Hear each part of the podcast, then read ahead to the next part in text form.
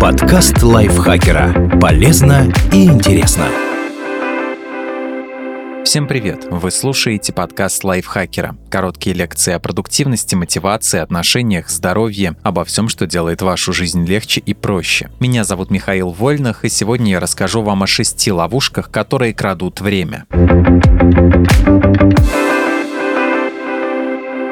Существует очень большой шанс, что вы принадлежите к числу самых бедных людей на свете. И дело не в банковском счете. Согласно исследованиям, 50% работающих американцев постоянно торопятся, а 70% всегда не хватает времени. Временная бедность – серьезная проблема, которую исследования связывают с разными неприятностями. Люди, которые с ней сталкиваются, менее счастливы и продуктивны, испытывают гораздо больше стресса. Они меньше занимаются спортом, едят более жирную пищу и чаще страдают от сердечно-сосудистых заболеваний. Бедность времени заставляет нас идти на компромиссы. Вместо того, чтобы приготовить сытный ужин, мы хватаем чипсы и бессмысленно жуем их у телевизора. Самое очевидное оправдание этому – наше поколение работает гораздо больше, чем предыдущее. Однако исследования показывают, что за последние 50 лет количество свободного времени у мужчин увеличилось на 6-9 часов в неделю, у женщин на 4-8 часов. Тогда почему мы чувствуем себя такими бедными? Временная бедность связана с тем, как мы думаем о своем времени и оцениваем его. Когда появляется свободный час, мы не готовы использовать его себе на пользу, поэтому тратим его впустую. Или убеждаем себя, что перерыв нам не нужен и продолжаем упорно работать. Чтобы научиться правильно распоряжаться временем, необходимо найти ловушки, которые мешают это делать. Гаджеты превращают наше время в конфетти.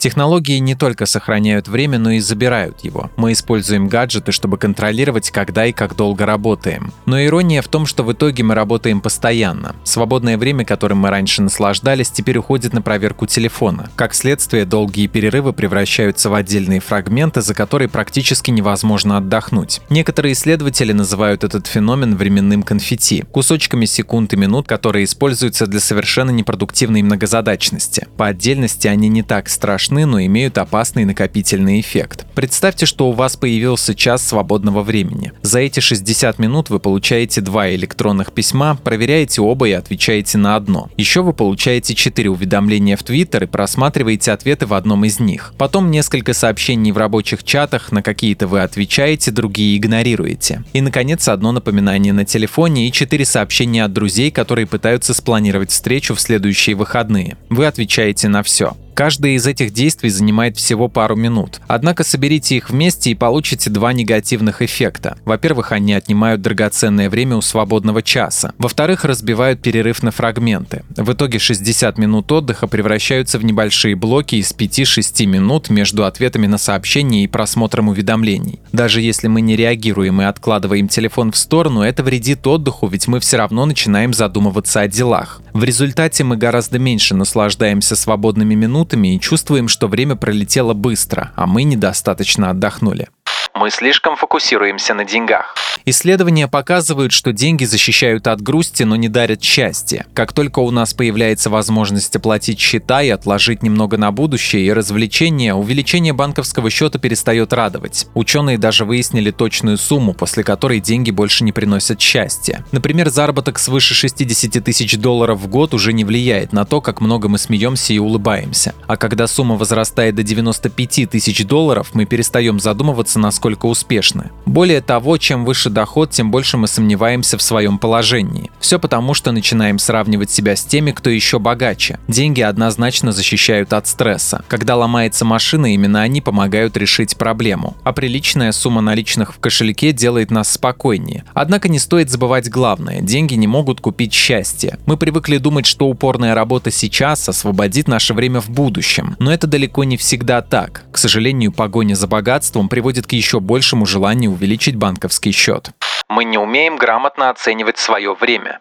Многие из нас так зациклены на деньгах, что готовы оберегать их в ущерб свободному времени. Один из опросов США наглядно показал эту печальную тенденцию. Работающим родителям, у которых есть деньги, но нет свободного времени, задали вопрос, что бы вы выбрали, больше денег или больше времени? 52% выбрали деньги. В другом исследовании только 2% участников, работающих родителей, признались, что потратили бы лишние 100 долларов на что-то, что сохранило бы им время, например, на доставку еды. Даже опрошенные, чей банковский счет в среднем составлял 3 миллиона долларов, сказали, что хотят иметь больше денег, а не свободного времени. Конечно, измерить настоящую ценность времени довольно трудно. Даже когда мы принимаем откровенно плохие решения, например, отказываемся от перерыва на обед, чтобы взять еще больше работы, нам кажется, что мы все делаем правильно. Хотя на самом деле мы просто не понимаем, насколько ценно то время, которое мы тратим. Давайте разберем типичную для многих ситуацию с отпуском. Вместо того, чтобы купить билет на прямой рейс, мы ищем варианты с пересадками в надежде сэкономить пару тысяч. Да, деньги остаются в кошельке, но мы платим за это длительным перелетом, усталостью и стрессом. Спросите себя, стоит ли ваши внутренние ресурсы того, чтобы переплатить, но чувствовать себя комфортно в дороге и провести больше времени на курорте.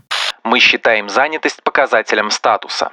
Наша личность крепче всего связана с работой. Во время одного опроса в США 95% молодых людей признались, что для них невероятно важна увлекательная и наполненная смыслом карьера. Учитывая, какое внимание мы уделяем работе, мы видим в занятости отражение своего статуса. Мы носим его как сверкающую медаль, и каждый хочет, чтобы его считали работником, который трудится упорнее всех, даже если большую часть времени совершенно непродуктивен. Неуверенность в финансовом положении питает нашу одержимость работой. По мере того, как растет пропасть между социальными классами, мы все больше сомневаемся в своем будущем вне зависимости от нынешнего статуса. Те, у кого все хорошо, переживают, что сорвутся с пьедестала. Те, у кого все плохо, думают, как бы все не стало еще хуже. Мы справляемся с этими чувствами, увеличивая количество работы и пытаясь поднять заработок. Постепенно к этому прибавляется чувство вины за траты, которые делают нас счастливыми, например, на поход в ресторан или поездку в отпуск. Мы настолько связываем свою личность с работой и продуктивностью, что социальный образ постоянно постоянно занятого человека заставляет нас чувствовать себя лучше, а переключение внимания на что-то кроме работы кажется угрозой нашему благополучию и высокому статусу. Мы думаем, что нас перестанут ценить. И в этом есть доля правды. В действительности мы сами подпитываем культ занятости. Исследования показывают, что сотрудники, которые хвастаются тем, что постоянно работают и всегда заняты, кажутся нам лучшими в своем деле. Мы думаем, что у них больше денег и престижа, даже если это не так. Более того, мы считаем их более привлекательными. Даже если работа работа за полночь радует вас в моменте, она только подливает масло в огонь нездоровой и несчастной жизни в перспективе.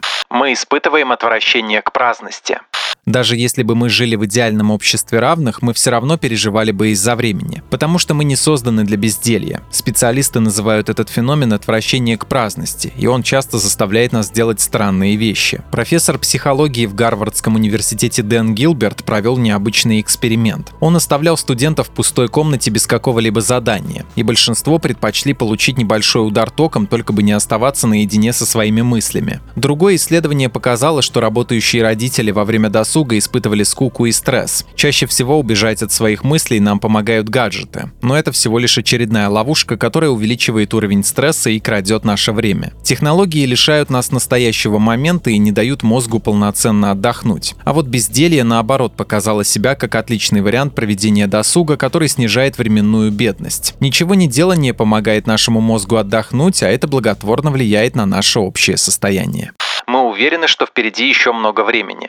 Большинство из нас слишком оптимистично оценивает время. Нам кажется, что завтра его будет гораздо больше. Этот феномен часто называют ошибкой планирования. Скажем, в прошлый понедельник друг попросил вас помочь ему с переездом в субботу. Во вторник вы пообещали коллеге просмотреть его отчет в субботу. В среду другой друг пригласил вас в ресторан, в который вы давно хотели сходить тоже в субботу. И вот наступает то самое утро. Вы просыпаетесь, вспоминаете все дела и восклицаете «О нет, о чем я только думал». Статистически лучший способ предсказать свою занятость на следующей неделе, посмотреть, насколько мы заняты на текущей. Но наш мозг постоянно об этом забывает, наивно веря, что все будет по-другому. Именно поэтому мы так разбрасываемся словом «да». Мы искренне хотим говорить его почаще, ведь оно помогает убежать от безделия и почувствовать себя продуктивным, уважаемым и любимым. Но откуда мы берем время для всех этих «да»? Все просто, мы забираем его у самих себя. Проанализируйте, в какие из этих шести ловушек времени чаще всего попадаете вы. Помните, что все мы разные, а значит ваши ловушки времени не будут такими же, как у других.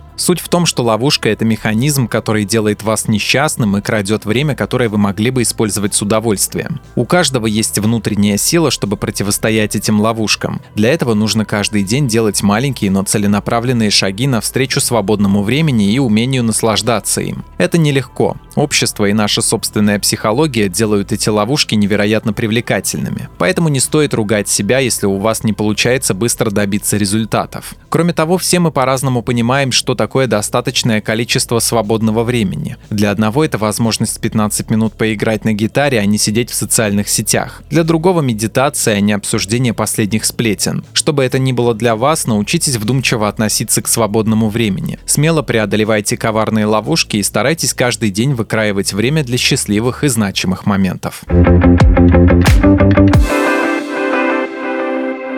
Спасибо Лизе Захаровой за эту статью. Подписывайтесь на подкаст Лайфхакера на всех платформах, чтобы не пропустить новые эпизоды. А еще слушайте наш подкаст «Смотритель», там мы обсуждаем разные темы и жанры в кино. На этом я с вами прощаюсь. Пока. Подкаст Лайфхакера. Полезно и интересно.